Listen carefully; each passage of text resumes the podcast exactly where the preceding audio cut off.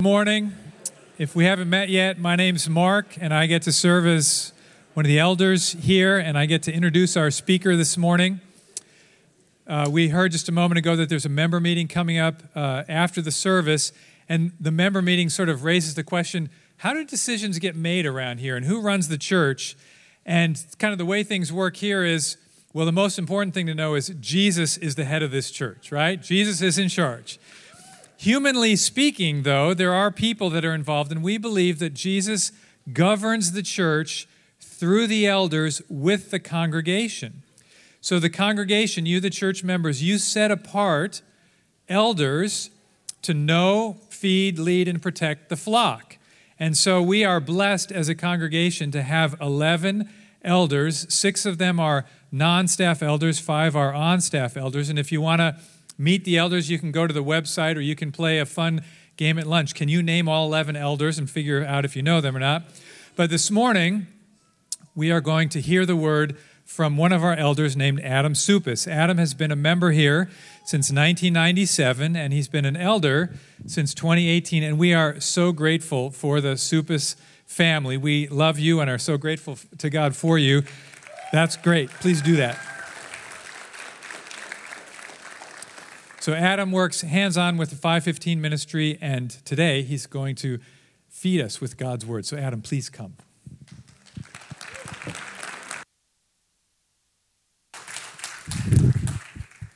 Thanks, Mark.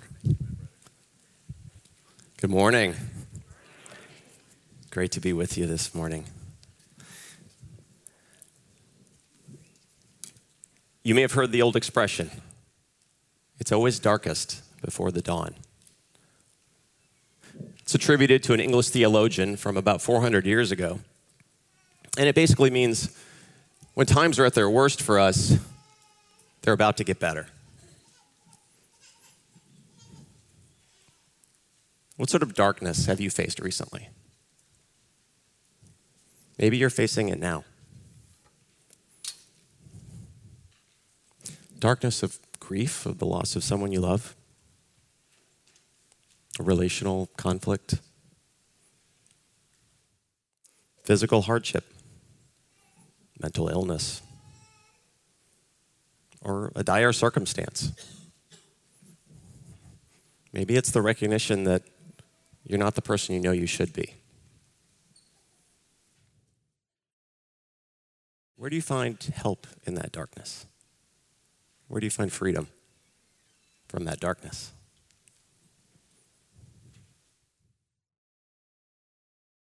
On the surface, our text for today is not a happy one. It's dark, and all of it occurs appropriately at night. I'm going to invite uh, Kenneth Moresco. Actually, unless Sherry Jackson is here, I'm going to invite Kenneth Moresco. Would you mind to come and? Oh, Sherry's here. Come on up, Sherry. Sherry positioned herself in the corner I missed. Sherry, thank you so much for reading God's word. Let me pray, and then you can read God's word. Father, thank you so much for this morning. Thanks for getting us all here together. I pray that you would bless the, the, the, hearing and the preaching of your word. Do in our hearts what you can do, what we cannot do. In Jesus' name, amen.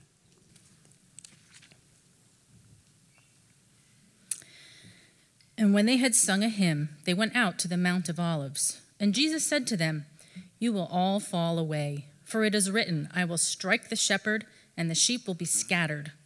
But after I am raised up, I will go before you to Galilee. Peter said to him, Even though they all fall away, I will not. And Jesus said to him, Truly I tell you, this very night, before the rooster crows twice, you will deny me three times. But he said emphatically, if I must die with you, I will not deny you. And they all said the same. And they went to a place called Gethsemane, and he said to his disciples, Sit here while I pray. And he took with him Peter and James and John, and began to be greatly distressed and troubled. And he said to them, My soul is very sorrowful, even to death. Remain here and watch. And going a little farther, he fell on the ground and prayed that if it were possible, the hour might pass from him.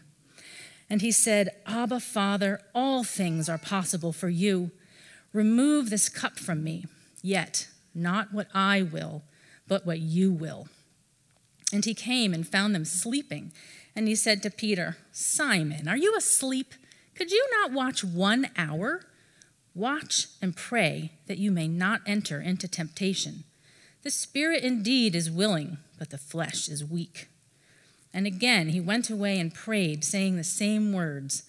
And again he came and found them sleeping, for their eyes were very heavy, and they did not know what to answer him. And he came the third time and said to them, Are you still sleeping and taking your rest? It is enough. The hour has come. The Son of Man is betrayed into the hands of sinners. Rise, let us be going. See, my betrayer is at hand. And immediately, while he was still speaking, Judas came, one of the twelve, and with him a crowd with swords and clubs from the chief priests and the scribes and the elders. Now the betrayer had given them a sign, saying, The one I will kiss is the man. Seize him and lead him away under guard. And when he came, he went up to him at once and said, Rabbi, and he kissed him. And they laid hands on him and seized him. But one of those who stood by drew his sword and struck the servant of the high priest and cut off his ear. And Jesus said to them, Have you come out as against a robber with swords and clubs to capture me? Day after day I was with you in the temple teaching, and you did not seize me. But let the scriptures be fulfilled. And they all left him and fled. And the young man followed him with nothing but a linen cloth about his body. And they seized him but he left the linen cloth and ran away naked. The word of the Lord. Thanks be to God. This is dark. In this passage, we see the sufferings of Jesus intensify. He's entering the darkest time of his life on earth. You can almost hear the music grow dark, like in a movie. The isolation, the abandonment, rejection, it's already begun. Jewish religious leaders have been seeking how to arrest and kill Jesus, and now one of his own disciples has sought them out, ready to betray him. But look a little deeper. We'll see that this darkness that Jesus entered, it was the darkness he came to defeat, the darkness of sin. See, Jesus is our Savior, and He is God. But you could also call him a disciple, the truest ever follower of God the Father. He's the divine disciple. In sin, well, that's all the ways humanity has missed the mark, failing to follow God's perfect commands. In the text before us, the divine disciple enters darkness in order to defeat it. This passage strips away all bases of optimism about humanity. It offers us hope from only one source the Savior. In the darkness, Jesus uniquely trusts God and opens a way for us to as well. Jesus uniquely trusts God, was abandoned and betrayed by humanity to ransom us from sin so we can trust and follow him as our risen King. This text gives us three scenes of Jesus as the divine disciple enters darkness in order to defeat it. Scene one, to the Mount of Olives. That's verses 26 to 31. We see Jesus surrounded by boastful disciples who will abandon and deny him, but he's centering himself on the word and showing dazzling insight. To set the scene, this is Thursday of the most consequential week of Jesus' ministry and of human history. Jesus was aware of the significance of this time, but it seems like no one else was. Jesus had made his triumphal entry into Jerusalem four days earlier. Since then, he had cleansed the temple. He had confounded the religious leaders. He'd taught his disciples. He'd warned them to stay awake, not be found asleep. As we heard last week, he was lovingly anointed with costly ointment. Judas went to the religious leaders to offer to betray him. Jesus had celebrated the Passover with his disciples, announcing his betrayal, and instituted the Lord's Supper. Now, they're finishing up the Passover meal, the annual meal, remembering God's deliverance from slavery. It's late in the evening, maybe almost midnight. They head east from Jerusalem to the western slopes of the Mount of Olives. Here, we see Jesus centering himself on the Word. As the perfect human, Jesus had built his life centered on the Lord and on the Word. We see this in verse 26. They sung, they sang a hymn. Singing to the Lord, that's living out the command to love the Lord your God with all your heart, soul, mind, and strength. Jesus practiced the praise of God with singing a hymn. And this hymn was probably scripture, one of the Psalms 113 to 118, which were praise psalms sung in connection with festivals. We see his word centeredness in verse 27 again when it says, For it is written. Jesus had a lived experience. He had knowledge based on his perspective, personal identity, history, just like we all do. But for Jesus, his lived experience was secondary to what God revealed as truth through the Word. Scripture interpreted life, it wasn't the other way around. Jesus wasn't trying to shoehorn the Word into his experience to interpret the Word in a way that put him at ease. Rather, he saw the Word of God as fully trustworthy and authoritative and predictive for his life and his death. So, I'm happy to have a friend visiting here today who I'm not going to single out, but I'm going to say that he's one of several friends who I got to hang out with last weekend. Got to go uh, away to a friend's farmhouse. These are guys I'd known from college 25 years ago. We've kept in touch, we've lost touch, we've regained touch. And it was an amazing weekend for a lot of reasons. But there was no reason that was better for it being a great weekend than seeing these three guys who have walked through 25 years of times of darkness as well as good times, but centering their lives on the Word and on the Lord and seeing how beautiful those lives have been lived out through darkness and through light. Is your life centered on God's Word? Centered on the Lord? Does it instruct you, fuel your praise? Is the Word renewing your mind so you can test and approve God's will? So you can rightly interpret your circumstances? Does it inform and guide what you do and don't do? We're called to this as we follow King Jesus. So in this scene, we're seeing something else. We're seeing Jesus' dazzling insight. He's prophesying, he's predicting the future in detail. Look at verse 27. First, he predicts, You'll all fall away, for it's written, I'll strike the shepherd, and the sheep will be scattered. Consider how stunning this would have sounded to the disciples. They've been with him now three years through thick and thin. Friends, but Jesus amazingly brings this centuries old prophecy and shows that it was written about him all along. He's referring to the book of the Old Testament prophet Zechariah, chapter 13. Zechariah prophesied about a future king, a priest, about a shepherd of God's people, even a friend of God. But stunningly, it says God will use the evil deeds of humanity in striking down this appointed leader to accomplish his saving purpose. Jesus is saying, I'm that king and that priest, the shepherd to be struck who will gather God's people the divine disciple will enter darkness in order to defeat it. Next, he predicts Peter's denial. He says, This very night before the rooster crows twice, you're going to deny me. Last week, we saw him predict Judas's betrayal, and here, Peter's denial. He was emphatic, he was specific about this.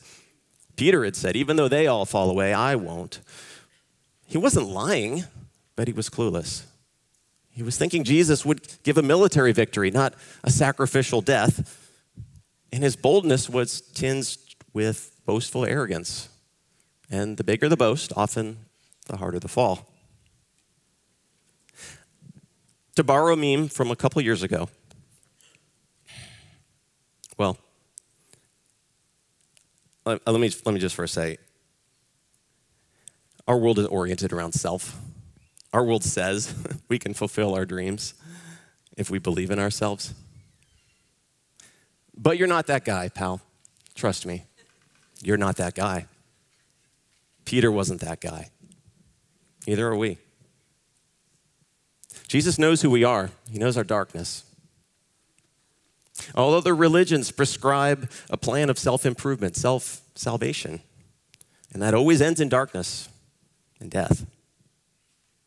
This is exactly why we need salvation from outside ourselves. We need one that comes from God and is by faith.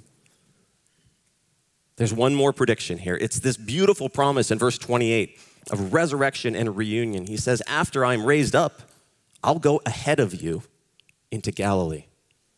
He almost says it matter of factly. And it seems like none of the disciples even caught it. But it's the greatest prediction of all. Jesus won't fail even after abandonment, betrayal, and death, and neither does God's sovereign purpose. That's scene one Jesus, surrounded by fallen humanity, centered on the Word, with divine insight. Now, scene two. Here, we see Jesus failed by friends, under staggering pressure, but relying on God and righteously overcoming. Look at verses 32 to 42 in the Garden of Gethsemane.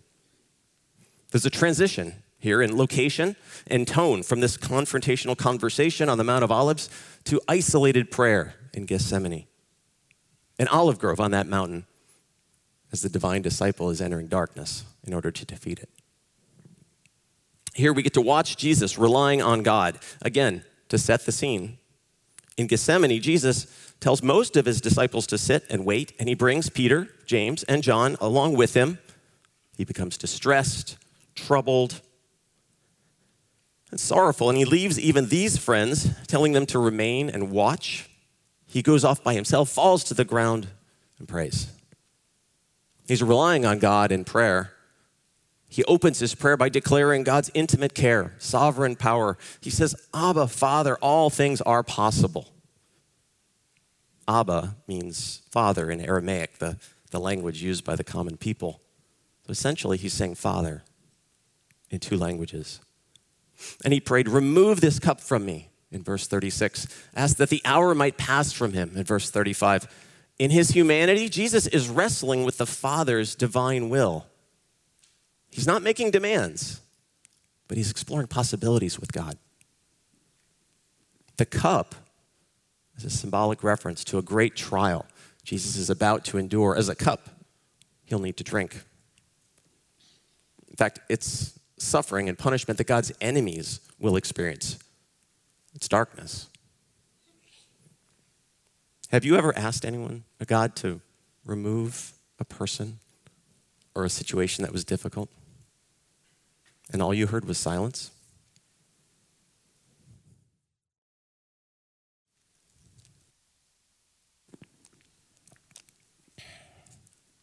Jesus knows the Father's sovereign power to do anything. Surely he remembered Genesis 22, where Abraham held a knife over his son Isaac, and the Lord spared Isaac by providing a different sacrifice. And Jesus is asking, is there a way that might he might be spared too? He did it three times, using the same words, it says. He's modeling for us trust in God's sovereignty and also persistence in prayer. He's praying, but he's also relying on God through fellowship. He took with him Peter, James, and John. Jesus knew that God's love often comes in the form of people, and these three were among his closest friends and disciples. When you're facing hard times, your friends, your church can be a real help with their prayer, sure, but also with their presence, being there. But what if they fall asleep? Because Jesus was failed by his friends. Remain here and watch, he said in verse 34. He'd said the same thing two days earlier stay awake, stay spiritually vigilant. But three times he returns from praying, and three times he sees them sleeping. These are the same three as were with him at the Mount of Transfiguration Peter, James, and John. At that mountain, God spoke and told the disciples to listen to Jesus. Here, on this mountain, God is silent, and the disciples have not listened to Jesus. Darkness. They don't come through for him here. Even when your friends fail you, though, God will not. Because Jesus persevered. But there is an exhortation to us disciples here. Jesus challenged them Couldn't you watch one hour? They were tired, sure. But human weakness is not an excuse. There's a, there's a measure of, of shame and embarrassment here. We need to take seriously the command to watch and pray so that you may not enter into temptation. Being tempted is not the same as entering it. Entering temptation is giving in, failing the test of faithfulness to Jesus. Jesus refers to the flesh here, right? That, what that relates to is, is efforts that's powered by ourselves. Think New Year's resolutions. And our flesh is weak. Weakness is a feature of being human, it's not a bug. We were made to fully depend on God. Sometimes I think that I don't need to watch and pray because there are more urgent priorities in my life, but my flesh is weak. And when I end up falling, disobeying the Lord, lacking in joy, quarreling with my family, you know, it's really no surprise. In fact, Jesus predicted it. Good news we have hope in darkness to resist temptation as we watch and pray because we are no longer slaves to sin. 1 Corinthians 10:13 tells us that God is faithful and he will not let you be tempted beyond your ability. But with the temptation, he will also provide the way of escape that you may be able to endure it. And we can learn from Jesus' prayer. He brought his needs and his desires to God persistently, but trusted in God's sovereign control and perfect plan and obeyed God's revealed will. Though perfectly human, Jesus never gave in to temptation. In fact, he's relying on God while under staggering pressure. Look at verses 33 to 35. He began to be greatly distressed and troubled. He was moved to this intense state, something like dread. He said, My soul is very sorrowful, even to death. Jesus was not given to hyperbole. And as a carpenter who lived the life of a worker, he he was not a soft man. This was agonizing. Luke's account of the event even adds that his sweat became like great drops of blood falling to the ground. Death began way back in the Garden of Eden. Spiritual death began the day mankind ate the fruit God forbade. And physical death soon followed, and we feel its weight today. Here, in a different garden, Jesus, the only one who personally did not deserve death, is feeling its weight. His hands and his feet are not yet nailed to the cross, but his heart, his heart is already going there. It says in verse 35 that he fell. Jesus fell. This is the first place we see this in Mark. There's lots of falling going on, but it's falling at Jesus' feet. Those afflicted with demons are falling at Jesus' feet. Those with uh, seeking healing are falling at his feet. Those who have been healed are falling at his feet. But here it's Jesus falling. Amy and I recently joined a gym that puts us through these 45 minute instructor led workouts, and they are all challenging. Some of them are exhausting. And on numerous occasions, I have at the end of the workout literally fallen to the mat. But there's a sense of relief in my falling to that mat. Here, for Jesus, there's no relief, there's no joy, there's agony. Or maybe a, a, a desperation for intimate fellowship with his Father, a fellowship he has always enjoyed until now.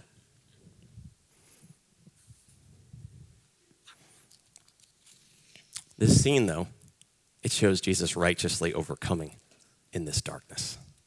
He overcomes it when he's declaring in verse 36 Yet not what I will.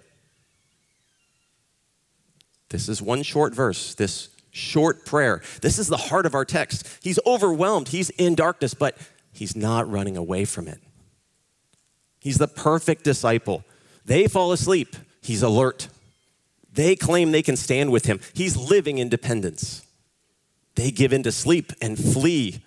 He experiences the temptation to turn and run, but stays faithful. And he's divinely perfect in obedience. Jesus had taught his disciples, as we heard in the song and we sang today, praying in the Lord's Prayer, Your kingdom come, your will be done. You know, the Lord's Prayer says, Your will be done, before it says, Give us this day our daily bread. And now he's sincerely putting that prayer to work as no one ever did before or since. He's doing it perfectly. And, and now he's sincerely putting it in, into action. His obedience to God is not only an aspect of his humanity, in fact, it's built into the nature and the relationships of our triune God. You know, he's overcoming also when he says, The hour has come, verses 41 and 42. The Son of Man is betrayed in the hands of sinners. My betrayer is at hand. Time to watch and pray in the quiet night, that's past. The hour's come. Jesus knew he was the Son of Man, the conquering king prophesied in the Old Testament. But he also understood that the kingdom he was being given was to be populated with ransomed sinners, and he was the one to ransom them. He was about to be delivered, handed over to Judas. He says, My betrayer is at hand. He's right here, just about there. And he calls those who were persecuting uh, him, those who were about to come arrest him, he calls them sinners. There's a little irony here because they had been criticizing Jesus for associating with sinners, people they looked down on. But here they're the ones rejecting God's chosen leader. That's a greater sin. He says, Rise, let us be going. He's not running away, he's going to meet the approaching crowd. Do you see what's going on here? This, this is the gospel unfolding. He had asked that the dark hour might pass from him, that the cup might be removed. And the Father said, Nothing. And Jesus accepts the Father's refusal of his request. There's more suffering to come. Oh, but Jesus is resolved, and he's succeeding in obedience where all others had failed. And by that success, the ransom is paid. The kingdom is opened to us who will receive that ransom. In the darkness, Jesus is uniquely trusting God. He's innocent and purposeful, and he's opening a way for us as well. At this moment of the text, he's right in the middle of it. The divine disciple is entering darkness in order to defeat it. That scene, too, Jesus failed by his friends and under staggering pressure, but relying on God and righteously overcoming. Scene three betrayal and arrested. Look at verses 43 to 52. We see Jesus here betrayed and abandoned, but resolutely submitting to God, knowing that his submission was the plan for our salvation. This third scene is, is quite a transition. It's, it's tense, dramatic. There are five parts in rapid succession. Judas betrays him, he's arrested, there's a violent response. He rebukes his opponents, he's abandoned. It begins, it says in verse 43, immediately. Mark's gospel includes that word a lot. Urgency is throughout this. But the pace had slowed starting on Palm Sunday. Here, it's picking up again. Jesus came frequently to the Mount of Olives to pray, which might be how Judas knew where to find him. There would have been a lot of groups camped around Jerusalem for the Passover at night, so Judas's help as a guide was important. The arresting crowd, it says, was sent by the chief priests and the scribes and the elders. Look at the text. That represents all three groups that made up the Jewish ruling council. It's pretty dark that the leaders of the Savior's own people all conspired together against him. And Judas greets him, greets him with a kiss. A kiss is a, a sign of, of hospitality and affection, a kiss on the cheek, a kiss on the hand. And to call someone rabbi was a, a term of respect used for a teacher. But here, it's false affection, it's false respect. You ever dealt with someone who would flatter you to your face? Who would act your friend and then would backstab you when the opportunity arose? How do you think Jesus felt?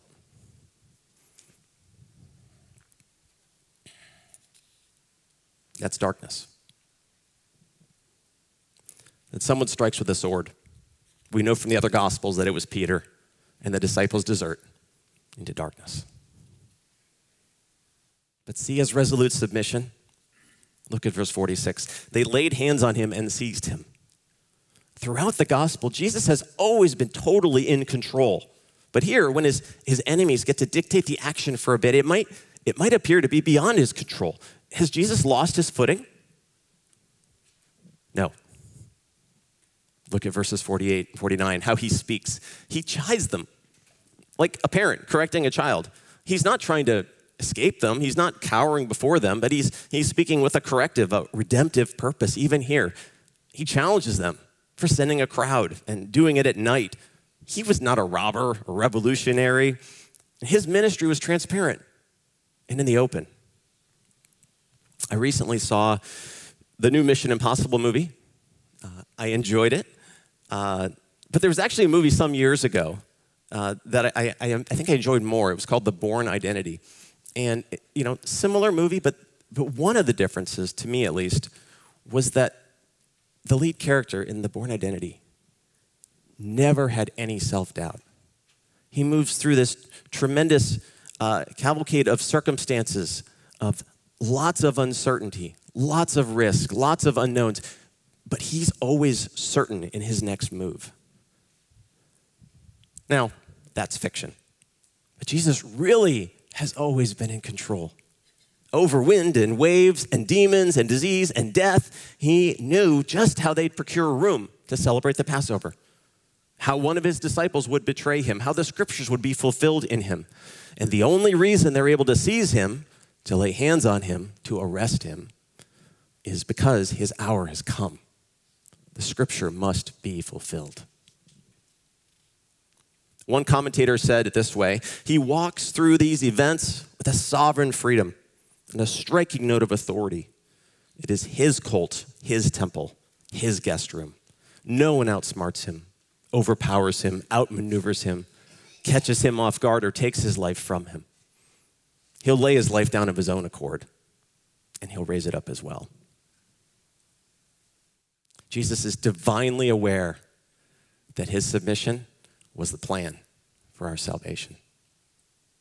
He had prophesied in verse 49 let the scriptures be fulfilled. Just like we saw in verse 27, here we see Jesus knew his life and his death were to fulfill God's plan. He knew this rescue he was carrying out, it was not improvised. It was the plan God revealed in the Old Testament scriptures. And he references the scripture in verse 49. We don't know exactly which one he's referring to.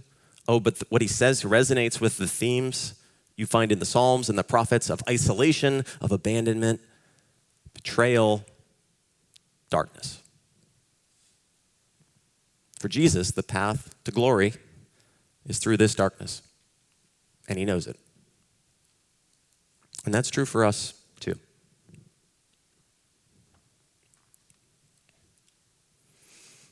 There is a warning here. Let's not miss it. Judas betrayed Jesus. But for years, Judas had followed him. It appears that Judas was a counterfeit Christian. Judas had fooled them all, except Jesus. You might not notice counterfeit Christians. They might seem to be the most earnestly religious people. But merely saying Jesus is your Lord, merely trying to obey some of his commands, does not make you a Christian. We must see our need for ransom from sin, a Savior, and trust Jesus as that Savior who paid the ransom and rose again. To not receive King Jesus as Savior is to reject Him. And to follow Him for a time and then abandon that faith is still to reject Him. Our passage ends with a stark picture of darkness. See verses 50 to 52. He's under arrest with no hope of being freed. His disciples have abandoned him. One has betrayed him, one's about to deny him. But you know, Jesus declares that story will not end in darkness because the divine disciple entered darkness in order to defeat it. And by his unique trust in God, he opens a way for us to trust and follow him. He said it, said it in verse 28 But after I am raised up, I will go before you to Galilee. He declares he will overcome where none else could through resurrection, and that his followers would follow him on the other side of death. And the suffering he's enduring here is absolutely necessary in order for that to occur. There's something we need to remember about Jesus. Unique among all who ever lived, Jesus was one person with two natures a divine nature and a human one. He is fully God and fully human. He was always divine, but he added humanity to his deity in the incarnation. Throughout this passage, we see both of these natures on full display. And this matters. It matters because humans must pay for human sin, and no mere human could bear the sins of others. Eric mentioned this in the call to worship this morning. To put it another way, as the divine Son of God, Jesus could do what no other human has ever done. Jesus could bear the sins of many, sins that were not his, while we get credit for his righteous life.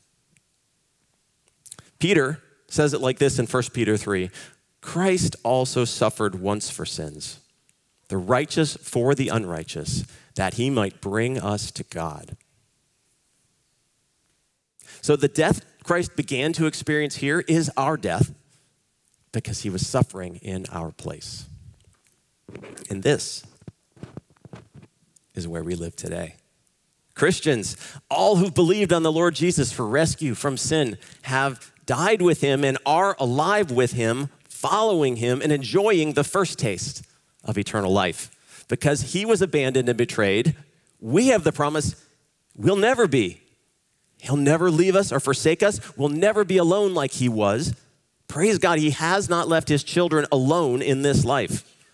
He's given us his Holy Spirit to regenerate us, to guide us, instruct us, empower us, to seal us, guaranteeing us for heaven.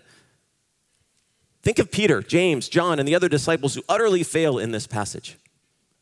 In the book of Acts, these same disciples succeed over and over again once the Spirit came to them with power. That's scene three. So the divine disciple entered darkness in order to defeat it. And in that darkness, he uniquely trusted God.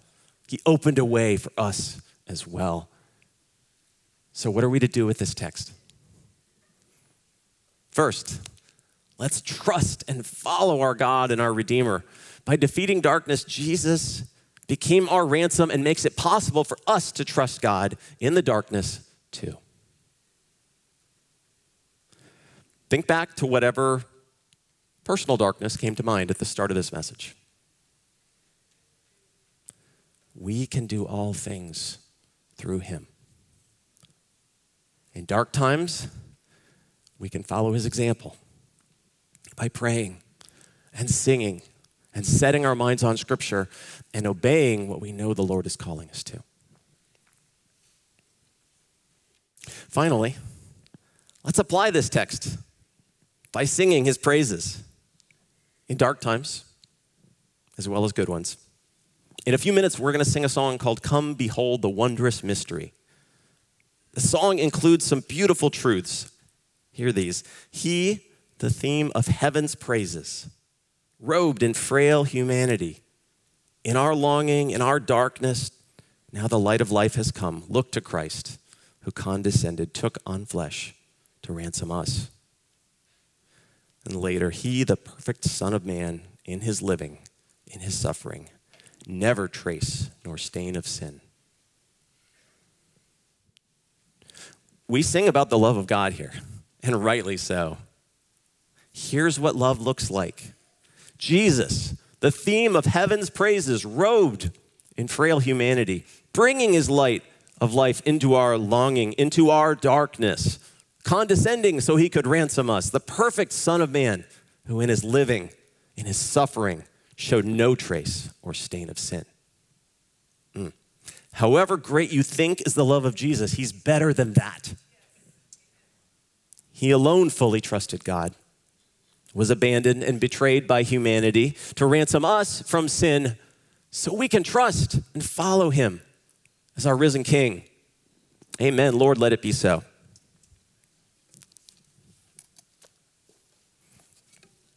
Let me pray. Father, thank you so much for the privilege of being yours, for the privilege of witnessing the divine disciple enter darkness to defeat it, and knowing and knowing that he did, and he has, and so we can through Christ. Apply these words to our lives, to our hearts, and be glorified. In Jesus' name, amen.